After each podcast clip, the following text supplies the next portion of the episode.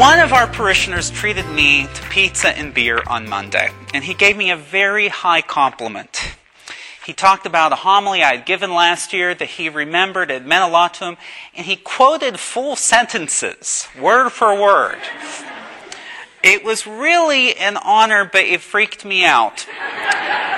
Because, you see, this weekend is a very important turning point in the life of a priest. Father Charlie's warned me about this for about six months.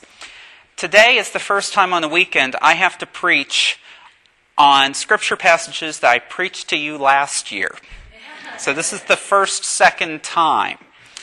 And apparently, some of you remember what I said last time.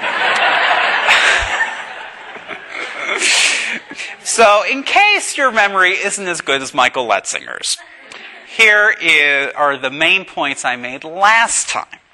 Thomas the Apostle gets a bad rap by many Christians. He's called Doubting Thomas, although everybody else in the Gospels, in the Easter appearances, is just like him. When they hear that Jesus has risen, they don't believe it until they see it. Doubt is not the opposite of faith. Doubt is part of having faith. Because faith is not certainty, faith is not science. And I don't think it's a coincidence that today, the first Sunday of what Jana goes through for technically a year called Mystagogia, where we study what the church teaches, I don't think it's a coincidence. The church gives us this story of doubt as our first lesson about what it means to have faith. So we will chew on this Word of God again. Hopefully, we'll tease out some additional nuances in today's homily. But before we do that, let us take a moment to realize how blessed we are who have not seen, but still have come to believe. Every summer, the Paulist seminarians spend two to three weeks at the Paulist summer vacation home at Lake George, New York. For the last 140 years, practically every Paulist has spent time up there enjoying the scenery and recharging his spiritual batteries. Four summers ago, I was sitting in the student common room at Lake George when Father Paul Husing burst into the room and said to me, You've got to listen to this CD. Since there was no CD player available, we hopped in his car and drove partway around the lake, listening to an album by the contemporary folk singer Susan Werner. Well, Susan Werner is actually more than a folk singer. Since 2004, she's recorded five albums that have taken significant departures from her folk style or, or, origins. And the CD we were listening to was one of those. It's called The Gospel Truth. Yes, there is some gospel style music on the CD, but what's especially marvelous is the content of the lyrics. She takes a critical look at issues of religion and spirituality in our day and age. Both Paul and I felt that the CD spoke to issues at the heart of the Paulist mission of evangelization, reconciliation, and ecumenical dialogue. The first track challenges Christians who are quick to condemn others. If God is great and God is good, she asks, why is your heaven so small? Another track speaks of her own sins of omission. When I let things stand that should not be, my Lord did trouble me. On yet another track, she speaks of the bewildering nature of prayer. I closed my eyes and tried to pray, but a voice spoke loud and clear You ask too many questions, dear. And I said, You ask too few. That's why I still don't know quite what to do. Now, those three songs are ballads, but let me play some clips from some of her more upbeat songs. This next song speaks about what we are to do with the blessings and gifts we've received from God. Whenever I listen to this song, I can't help but hear a connection between social justice and the Eucharist. Cause I got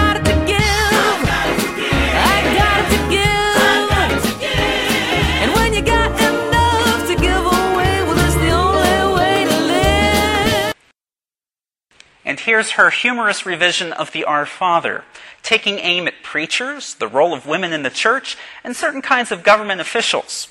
She asks God to deliver us from our contemporary evils. Deliver us from politicians who drop your name in every speech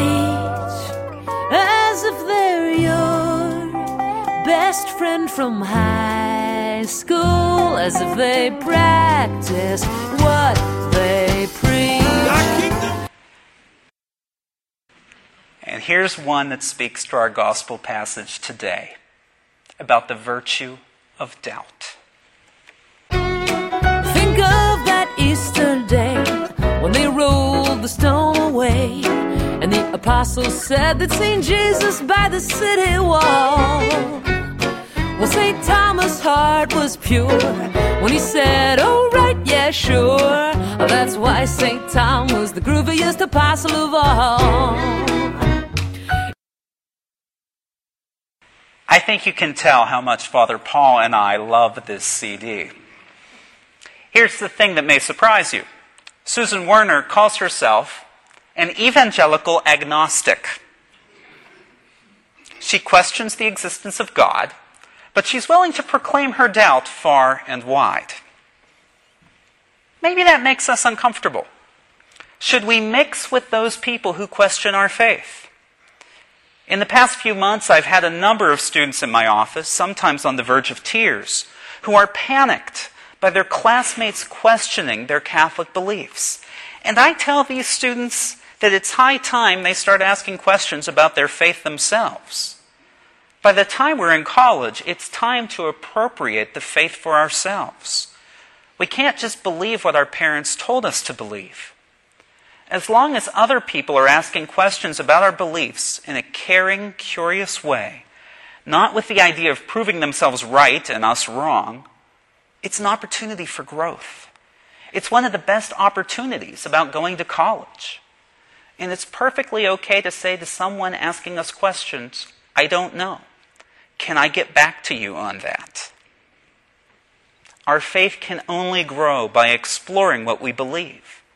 The scary part, of course, is that if we ask questions, we have to be open to the possibility of what we've believed previously being too simplistic or having been plain out wrong.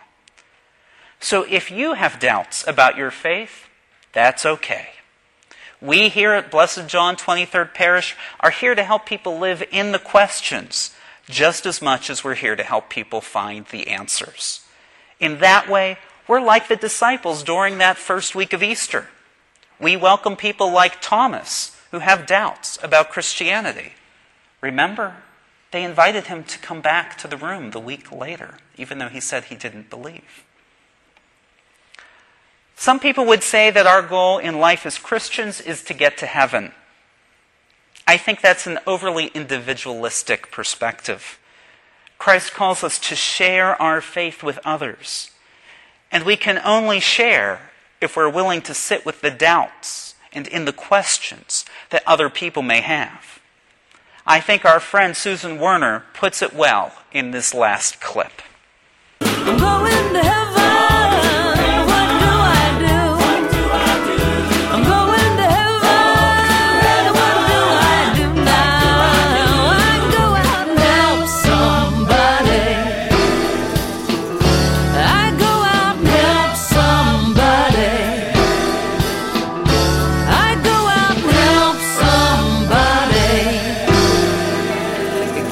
To heaven to